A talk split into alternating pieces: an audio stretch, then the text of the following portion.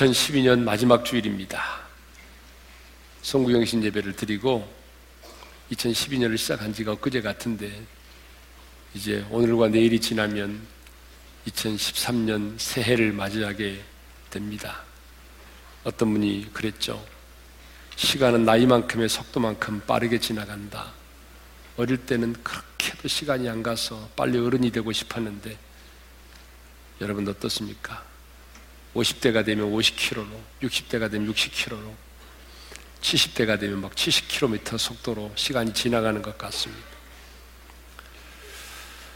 저도 교회를 개척할 때만 해도 아, 목사님 너무 젊으시네요. 그 말 정말 듣기 싫어서 빨리 나이 든 목사가 되고 싶었는데 벌써 어느덧 저도 50대 중반을 훨씬 넘는 나이가 됐습니다. 예.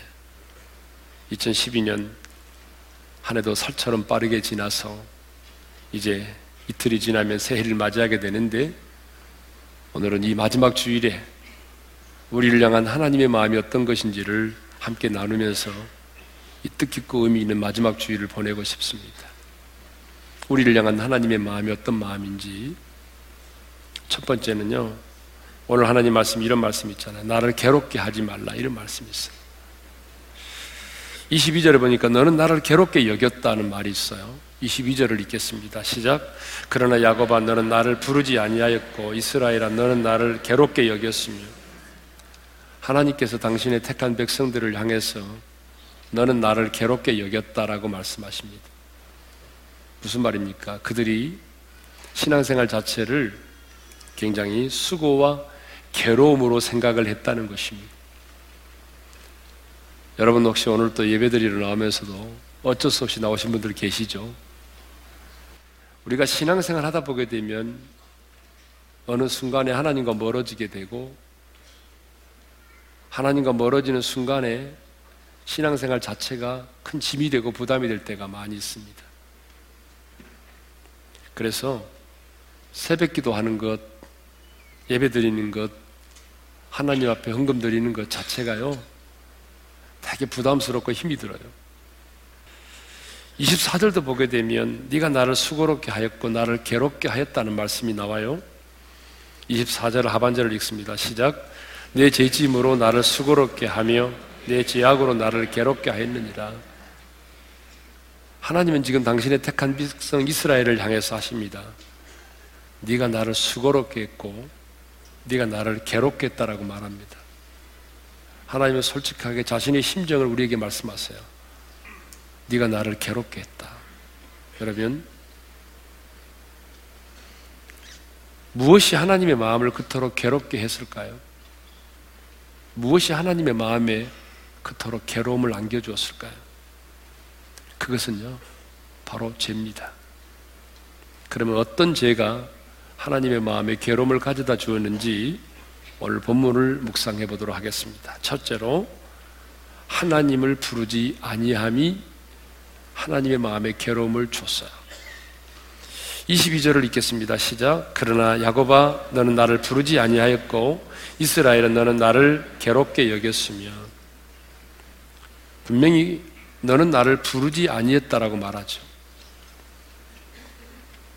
그들은요 예배를 드렸어요. 제사를 드렸습니다. 절기도 지켰습니다. 그런데 하나님은 그들을 향해서 이렇게 말씀합니다. 야곱아, 너는 나를 부르지 않았어. 무슨 말이죠? 분명히 예배 드렸거든요. 분명히 절기도 지켰어요. 근데 하나님 말씀합니다. 야곱아, 너는 나를 부르지 않았어. 무슨 말이냐면 예배를 드렸지만 정말 마음으로부터 하나님을 찾지 않았다는 것입니다. 간절한 마음으로 하나님께 기도하지 않았다는 거죠. 성경을 보게 되면 모든 하나님의 사람들은 하나님을 찾고 하나님께 부르짖어 기도했어요. 믿음의 조상 아브라함도 하나님을 찾았고요. 하나님께 부르짖어 기도했어요. 하나님이 소돔과 고모라를 심판하신다고 말씀하실 때 주께서 어찌 의인을 악인과 함께 멸하실 수 있습니까? 하면서 한 번도 아니라 여섯 번까지 하나님의 얼굴을 찾고 부르짖었습니다. 이스라엘 백성들을 출애굽시킨 지도자 모세도 그들이 우상을 숭배하고 범죄해서 하나님이 진노 가운데 처해 있을 때 하나님 기록하신 책에서 내 이름을 지워버려 달라고 자신의 생명을 걸고 목숨을 걸고 하나님 앞에 기도했습니다. 하나님의 사람들은 하나님을 찾고 하나님을 부르짖었던 사람들이죠. 특별히 환란을 만났을 때, 인생이 힘들고 어려운 일을 만났을 때는 더더욱 하나님을 찾고 부르짖었어요. 그래서 시편 50편 15절에 이런 말씀이 있잖아요. 우리가 잘 아는 말씀인데 다 같이 읽습니다. 시작. 환란 날에 나를 부르라. 내가 너를 건지리니 내가 나를 영화롭게 하라. 환란의 날에는 어떻게 하라고요? 나를 부르래요. 인생이 힘들고 어려운 일을 만나면 나를 부르라. 그러면 내가 너를 건져줄 것이고 그리고 네가 나를 영화롭게 할 것이다. 그래서 하나님의 사람들은 평범할 때도 하나님을 찾았지만 환란의 날에는 하나님을 찾았어요. 다윗도 시편 18편 6절에 보게 되면 환란 중에 여호와께 부르짖었습니다. 다 같이 읽습니다. 시작. 내가 환란 중에서 여호와께 아뢰며 나의 하나님께 부르짖었더니 그가 그의 성전에서 내 소리를 들으시고 환란 중에는 부르짖었대요. 그러면 하나님이 어떻게 하신다고 말씀하십니까? 네가 부르짖으면 하나님이 들으시고 응답하신다고 말씀하셨어요. 예레미야 33장 3절에도 우리가 전하는 말씀이잖아요. 다 같이 읽겠습니다. 시작. 너는 내게 부르짖으라 내가 내게 응답하겠고 네가 알지 못하는 크고 비 은밀한 일을 내게 보이리라. 이렇게 성경은 우리에게 부르짖으라 환란 중에 나를 찾으라 그러면 내가 내게 응답하겠고 크고 은밀한 일까지 내가 너에게 보여주겠다라고 약속을 하셨습니다. 그럼에도 불구하고 이스라엘 백성들은 예배는 드리면서도 하나님을 간절히 찾지를 않았습니다. 하나님 얼굴을 구하지 않았어요. 하나님께 간절히 간절히 부르짖어 기도하지 않았습니다. 왜 그럴까요?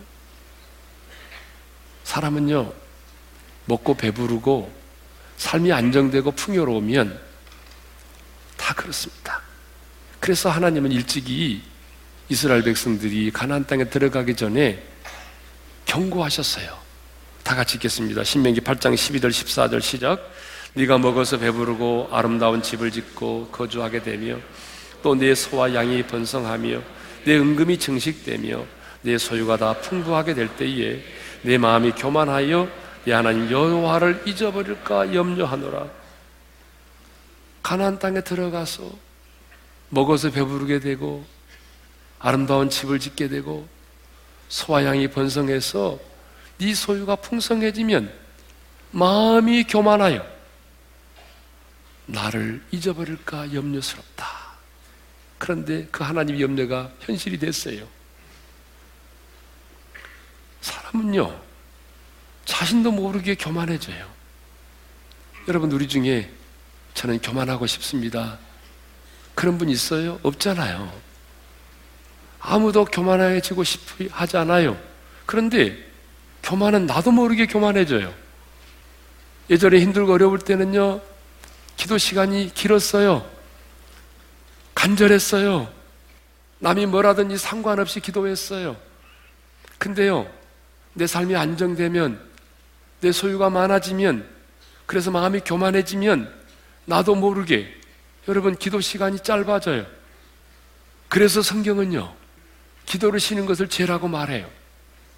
3월상 12장 23절을 읽습니다. 시작. 나는 너희를 위하여 기도하기를 쉬는 죄를 요 앞에 결단코 범하지 아니하고. 여러분 왜 기도를 쉬는 게 죄인지 아세요? 왜 우리가 하나님을 찾지 않고 하나님께 부르짖어 기도하지 않는 게 죄인지 아세요? 그것은 그만큼 내가 하나님을 신뢰하지 않고 있다는 증거이기 때문에 그래요. 여러분, 우리가 부모잖아요. 그런데 여러분의 자녀가 부모인 나를 무시하고 이름 모를 아저씨나 아줌마에게 가서 자신의 사정을 이야기하며 도와달라고 말하면 기분 좋으시겠죠? 나는 우리 애가 누구하고 사귄지도 모르는데 옆집이 아저씨가 다 알아요. 옆집이 아저씨에게 찾아가서 얘기하거든요. 내가 누구하고 사귀는데 어느 날 결혼하려고 그러는데 좀 도와주세요. 이렇게. 그러면 여러분 부모가 좋아요? 여러분 자식에게 무시당한 부모의 마음을 아세요? 그 기분 아세요? 딸이 말이죠. 엄마가 뭘 한다고 그래? 아들이 아빠에게 이렇게 말합니다. 아빠는 도와줄 능력도 없잖아. 그러면서 왜 꼬치꼬치 내 사생활을 참견해? 여러분, 이런 말을 들으면 아빠는요, 여러분, 마음이 찢어지는 고통과 아픔을 경험합니다. 마찬가지예요. 하나님 우리 아빠고, 우리가 하나님의 자녀잖아요. 그런데 우리가 어떤 일을 하나님 아버지 앞에 나아가서 내 마음을 쏟아놓고 하나님의 얼굴을 구하고 하나님께 묻고 하나님 어떻게 하면 좋아요? 이렇게 하나님께 기도하지 않고요. 사람을 찾아가서 또 돈을 의지하고 권력을 의지해서 문제를 해결하려고 한다면 하나님의 마음이 얼마나 얼마나 마음이 아프시겠어요. 하나님의 마음도 시리고 아픈 거예요. 그래서 하나님은 기도를 쉬는 거 죄라고 말씀하시고 그것이 내게 괴로움이라고 말씀을 하시는 거예요. 여러분 2012년 이제 이틀이만 지나면 끝을 맺습니다. 여러분 한번 여러분 자신을 한번 생각해 보자고요. 2012년 나는 얼마나 하나님의 얼굴을 구했는가? 나는 얼마나 하나님의 보좌 앞에서 무릎으로 승부했는가? 내 기도에 얼마나 간절함이 있는가?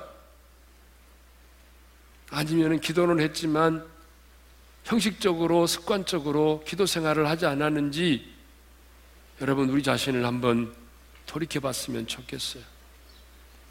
오늘 너무나 많은 성도들이 하나님에 관해서는 잘 알고 있지만 기도의 무릎을 꿇지 않아요. 이것은 이미 성경에 예언되어 있는 말씀이거든요. 여러분 누가복음 18장에 보게 되면 과부와 불의한 재판장의 비유가 나옵니다.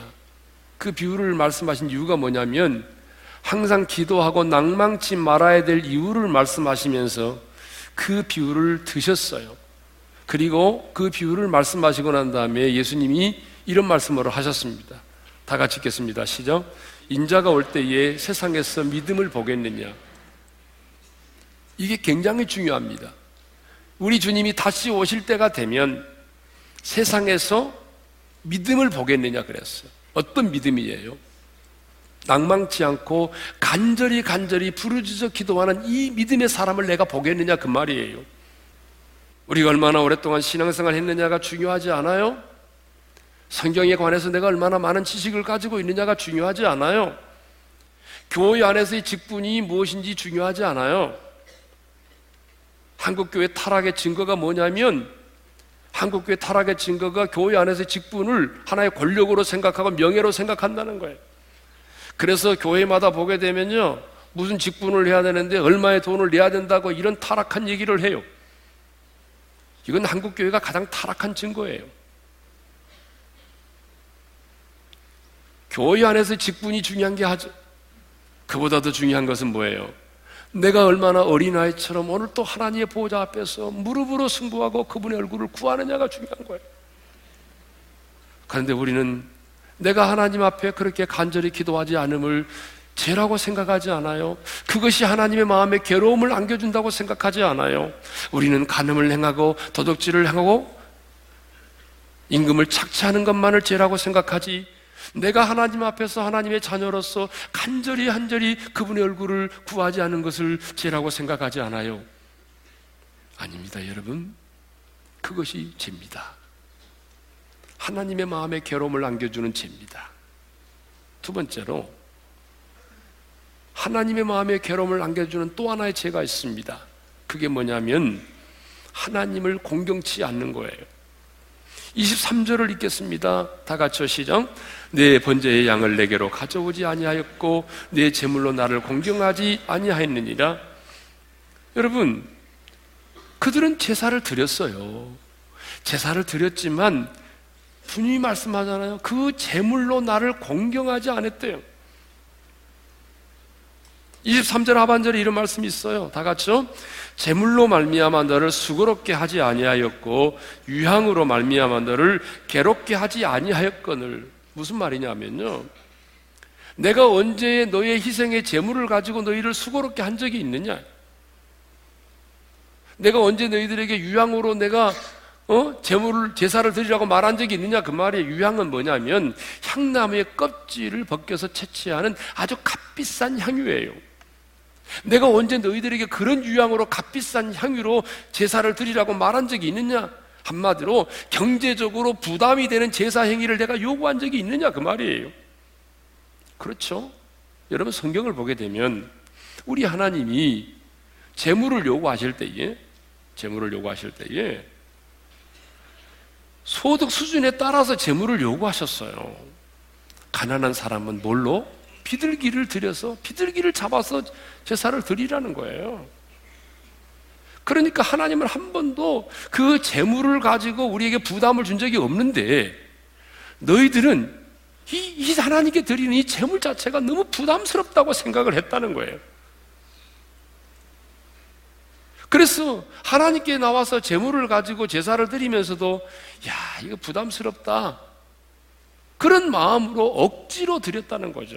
그래서 하나님 그 마음을 보시고 뭐라고 하냐면 하나님을 공경하지 않은 그들을 향해서 24절 하반절에 이렇게 말씀을 하십니다. 다 같이 읽습니다. 시작.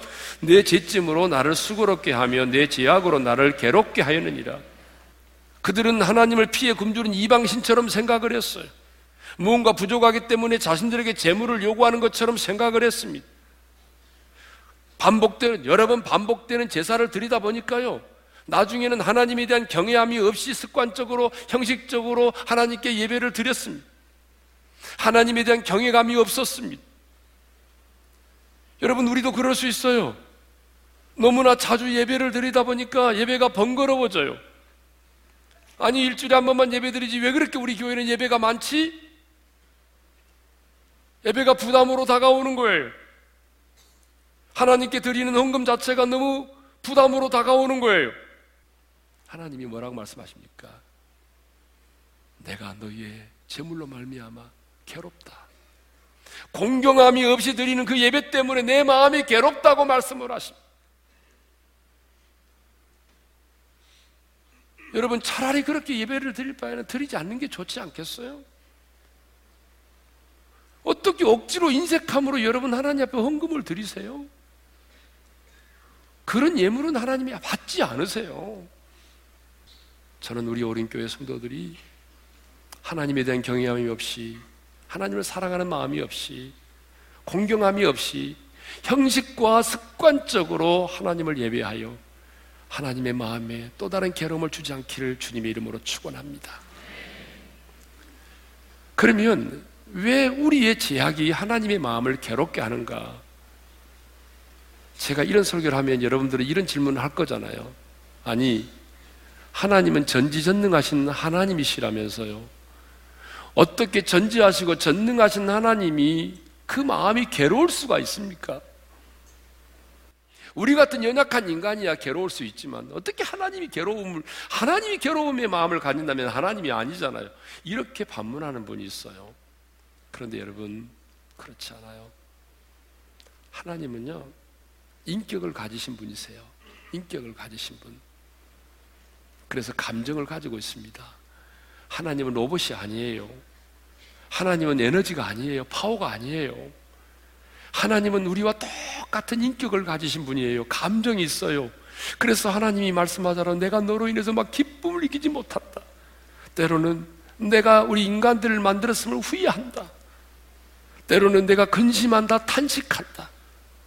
감정을 가지고 있어요. 그래서 여러분 로마서 8장 26절을 읽겠습니다. 다 같이요. 오직 성령이 말할 수 없는 탄식으로 우리를 위하여 친히 간구하시느니라. 인격을 가지신 분이기 때문에 그래요. 또 하나의 이유는요. 지약이 하나님과 우리와의 교제를 맡고 있기 때문에 그래요. 하나님이 왜 우리를 당신의 형상대로 지으셨습니까? 왜 하나님이 우리를 구원하셨습니까? 우리와 관계를 맺고 친밀한 사랑을 나누도록 하시기 위해서.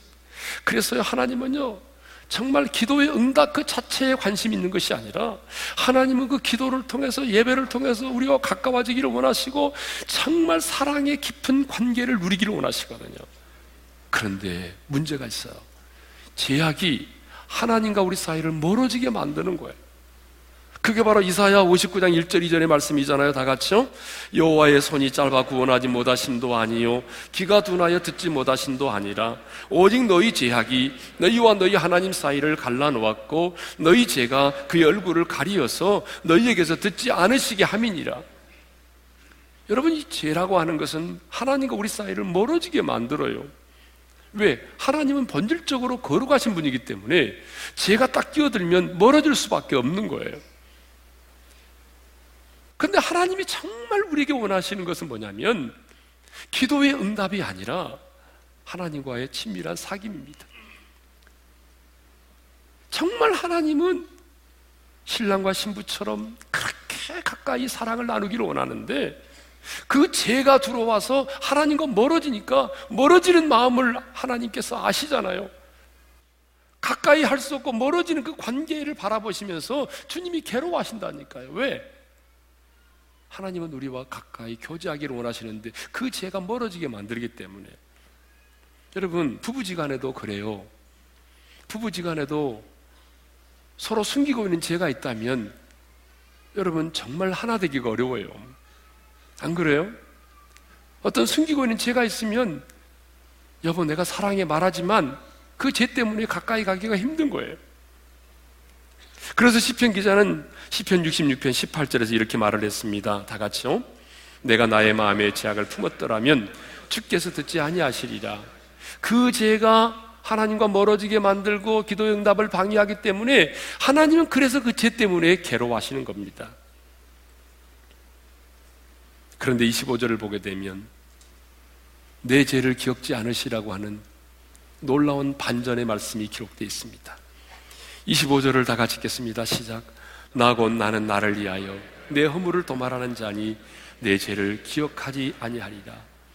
한번 따라서 합시다. 내 죄를 기억하지 아니하리라. 하나님은요, 그들이 하나님을 찾지 않고 우상을 찾고 하나님을 무시했고 무성의한 제사로 하나님을 공경하지 않았고 그래서 하나님의 마음에 괴로움을 안겨다 주었는데 25절에 와서 놀라운 말씀을 하십니다. 나는 내 허물을 도말하는 자니 내 죄를 기억하지 아니하리라. 여기 도말이라는 말이 나오죠. 도말. 이 도말이라는 말은 세 가지 의미가 있어요. 발라서 보이지 않게 한다. 또 하나는 문질러서 완전히 지워버린다. 또 하나는 가루로 빻아서 날려버린다. 이런 뜻이었어요. 여러분, 안개가 자욱해도 태양이 떠오르게 되면 흔적도 없이 안개가 사라지잖아요. 마찬가지로 하나님이 우리 죄를 그렇게 도말하십니다. 그래서 이사야 44장 22절에 이런 말씀이 있습니다. 다 같이요. 내가 내 허물을 빽빽한 구름같이 내 죄를 안개같이 없이 하였으니 너는 내게로 돌아오라. 내가 너를 구속하였습니다. 내가 너의 죄를 빽빽한 구름같이 그리고 안개같이 사라지고 없이 했으니 너는 내게로 돌아오라. 성경은요, 회개한 죄에 대한 완전한 용서를 말할 때에 도말이라는 표현을 씁니다. 완전한 용서를 말할 때. 그래서 하나님은 우리가 우리 죄를 자백하면 저는 미쁘시고 의로우사 우리 죄를 사하시고 모든 불의에서 우리를 깨끗게 하신다고 말씀을 하셨어요. 그래서 성경에 보게 되면 내가 너의 죄를 다시는 기억하지 않을게. 그래서 우리에게 인용된 말씀이 있습니다. 기록, 기록된 말씀이 있습니다. 10편 103편 12절을 읽겠습니다. 다 같이요. 동이 서에서 먼 것 같이 우리의 죄과를 우리에게서 멀리 옮기셨으며 여러분 동과 서는 영원히 만나지 않는 것을 의미합니다. 동과 서는 영원히 만나지 않아요. 마찬가지로 내가 네 죄를 동이 서에서 먼 것처럼 옮겼다는 말은 다시는 내가 네 죄를 기억하지 않겠다 그런 말씀입니다. 여러분 이사야 38장 17절에도 이런 말씀이 있습니다. 다 같이요. 주께서 내 모든 죄를 주의 등 뒤에 던지셨나이다. 아무리 목이 길어도 자기의 등을 볼 수 있는 사람은 없습니다. 그렇죠? 등에 뽀드락지가 나도 안 보이잖아요. 어떻게 보여요? 하나님이 말씀합니다. 네가 네 죄를 고백하고 자백하면 나는 네 죄를 사하는데 내 등 뒤로 던져버릴 거야. 다시는 내 죄를 기억하지 않을 거야. 하나님 이렇게 말씀하세요. 히브리서 10장 17절에 이런 말씀이 있습니다. 다 같이 읽겠습니다. 그들의 죄와 그들의 불법을 내가 다시 기억하지 아니하리라. 할렐루야. 여러분, 이것이 저는 하나님의 전능하심이라고 믿습니다. 네 죄를 내가 다시 기억하지 않으리라. 이것이 뭐예요? 하나님의 전능하심입니다. 하나님이 말씀으로 천지 만물을 창조하셨습니다. 하나님이 죽은 자도 살리십니다. 여러분 이것도 하나님의 전능하심이에요. 그렇지만 저는 이것보다 더 크신 하나님의 전능하심은 우리 죄를 다시는 영원히 기억하지 않는 것이라고 믿습니다. 이것이 하나님의 전능하심이에요. 하나님이시기 때문에 가능한 걸 내가 네 죄를 다시는 기억하지 않으리라. 여러분 이것이 하나님의 전능하심이라고요. 전능하심. 우리 인간은 어떻습니까? 반대예요. 잊어야지. 잊어야지 하면 어떻게 된다고요? 더 새록새록 생각입니다. 평범한 일들은 너무 잘 잊어버리지만 내가 받았던 어떤 아픔과 상처와 죄를 지은 그 참상에 대해서는 현장에 대해서는요 여러분 세월이 가도 세월이 가도 잊혀지지 않아요 그래서 너무나 많은 사람들이 죄책감에 시달리고 있어요. 그런데요, 우리 하나님은 말씀합니다. 진정으로 네가 회개하고 돌아오면 내가 네 죄를 다시 기억하지 않으리라. 이것이 바로 하나님의 전능하심이에요. 그러면 왜 우리 하나님은 우리의 죄를 다시 기억하지 않으실까요? 이것이 오늘 설교의 가장 중요한 키입니다.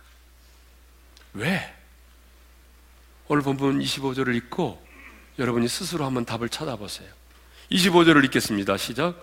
나 곧 나는 나를 위하여 내 허물을 도말하는 자니 내 죄를 기억하지 아니하리라.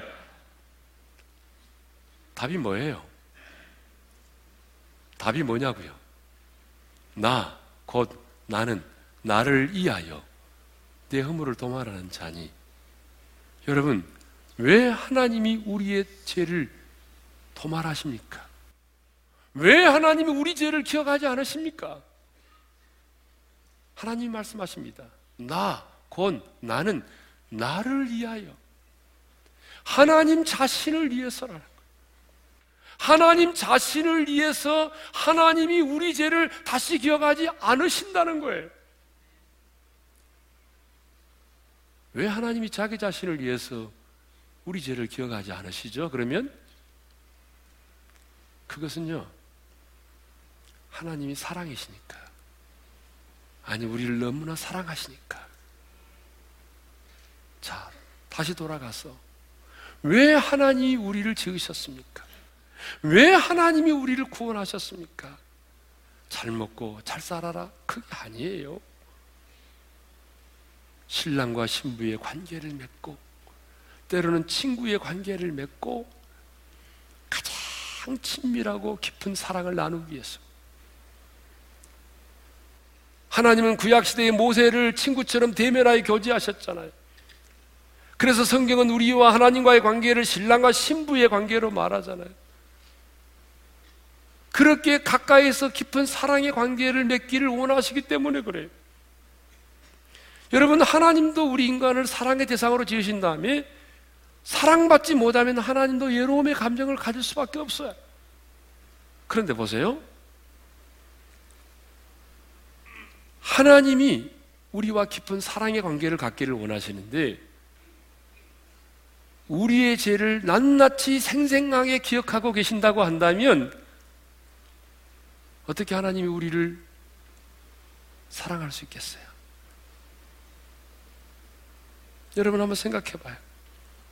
죄 없는 천사도 얼굴을 들지 못할 만큼 거룩하신 하나님이신데, 죄를 미워하시는 하나님이신데, 우리의 죄가 잊혀지지 않고 생생한 기억으로 남아 있다면 여러분 하나님께서 어떻게 우리를 그토록 사랑하실 수 있겠냐 그 말이에요.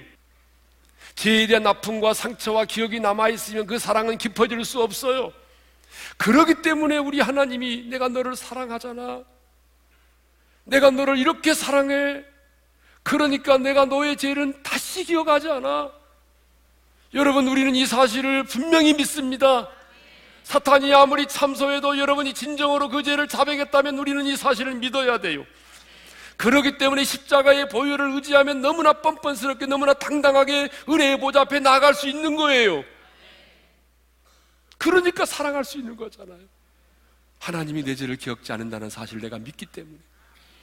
그래서 하나님은 내가 그 죄를 고백하고 나가면 한 번도 죄를 지어본 경험이 없는 사람으로 나를 대하시고 그렇게 나를 사랑해 주시고 나를 안아 주신단 말이에요. 그러니까 여러분, 잊어버림이 곧 뭐예요? 하나님의 사랑이라. 내가 너를 얼마나 사랑하는지 아니? 그래서 내가 네 죄를 다 잊어버렸어? 나는 기억하지 않아? 나는 전능한 하나님이야? 나는 내 죄를 기억하지 않겠다고 했으면 나는 정말 기억하지 않아? 그래서 우리 하나님과의 사랑의 관계가 깊어지는 거예요. 넘어졌어도 또다시 사랑할 수 있는 거예요. 우리가 배반해서도 다시 사랑할 수 있는 게 뭐냐? 하나님이 내 죄를 기억하지 않기 때문에.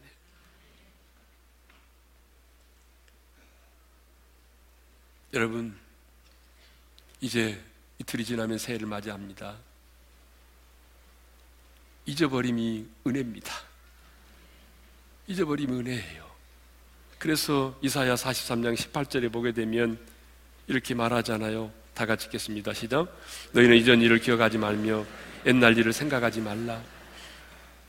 우리가 2013년 새해를 맞이하기 전에 하나님의 은혜는 마음에 되새기면서 기억하지만 2012년을 살아오면서 우리가 하나님 앞에서 넘어졌던 것, 누군가로부터 받았던 상처, 아픔, 배신. 여러분 이 모든 것들을 다 주님의 손에 올려드립시다.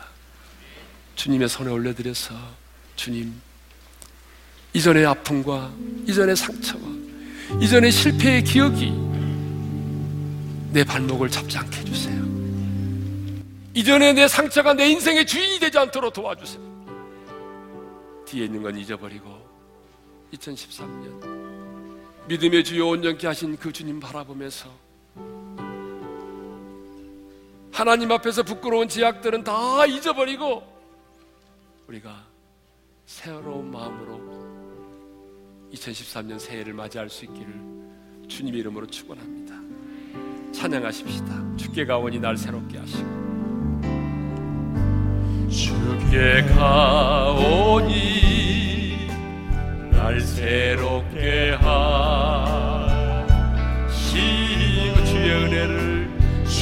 주의 은혜를 도와주소서. 여러분 안에 발견한 연약함들 내 안에 발견한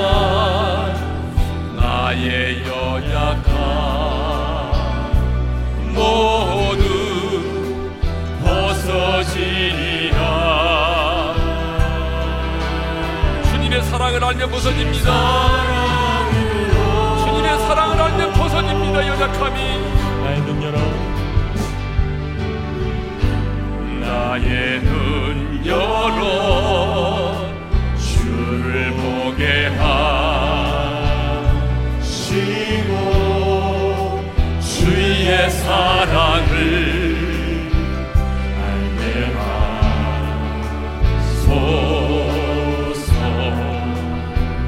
나의 삶에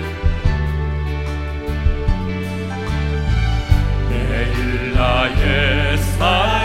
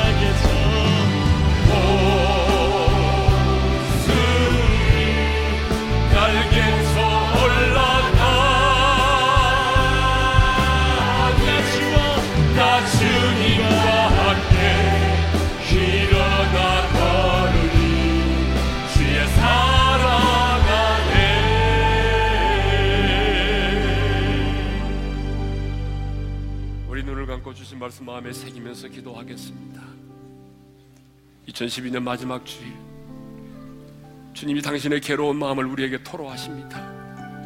내 마음이 괴롭다. 내 마음이 왜 괴로운지 아니?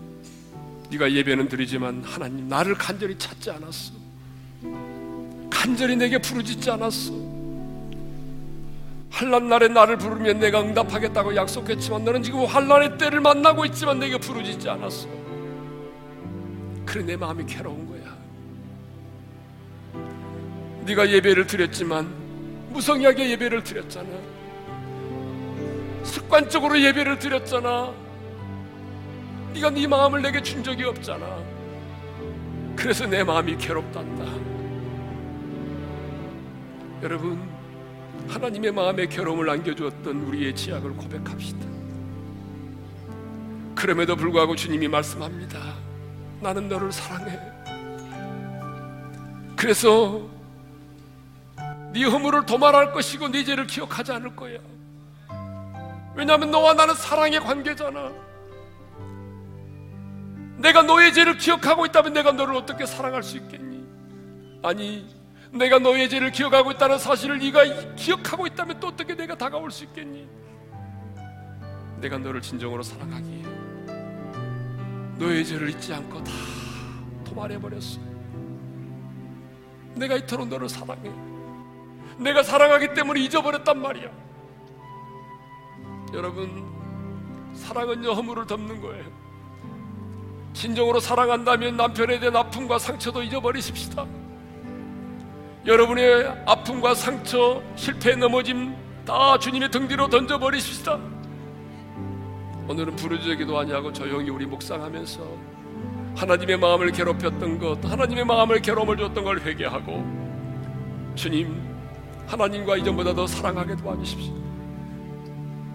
주님과 깊은 사랑 가운데 살게 해주십시오. 우리 조용히 기도하며 나가십시다. 기도합시다. 아버지 하나님, 감사드려요. 하나님 마음을 많이 속썩였네요. 하나님 마음에 괴로움을 주었네요. 하나님을 찾지 않았고 부르지 않았어. 예배는 드렸지만 무성하게 예배를 드렸어요. 예배는 드렸지만 내가 하나님 사랑하는 마음으로 예배를 드리지 않았어요. 용서해 주세요, 주님. 내 허물을 도말하시는 주님 사랑합니다. 내 죄를 기억지 않으시는 주님을 사랑합니다. 하나님, 이전보다도 하나님과 깊은 사랑의 관계를 맺고 싶습니다. 하나님, 새해를 맞이하기 전에 내 마음에 새겨진 아픔과 상처와 배신들 주님께 올려드립니다. 주님, 지난날의 아픔과 상처가 다시 내 인생의 주인 되지 않게 하시고 내 인생의 발목을 잡지 않도록 도와주시고 주님과 깊은 사랑 속에 새해를 맞이하고 싶습니다. 이제는 우리 주 예수 그리스도의 은혜와 하나님 아버지 영원한 그 사랑하심과 성령님의 감동하심과 교통하심과 축복하심 하나님의 마음에 괴로움을 주었던 죄를 자백하고 나를 사랑하기에 내 죄를 도말하시고 내 죄를 기억지 않으시는 하나님을 묵상하면서 깊은 하나님의 사랑에 젖어 살기를 원하는 모든 지체들 위해 이제로부터 영원토로 함께 하시기를 축원하옵나이다. 아멘.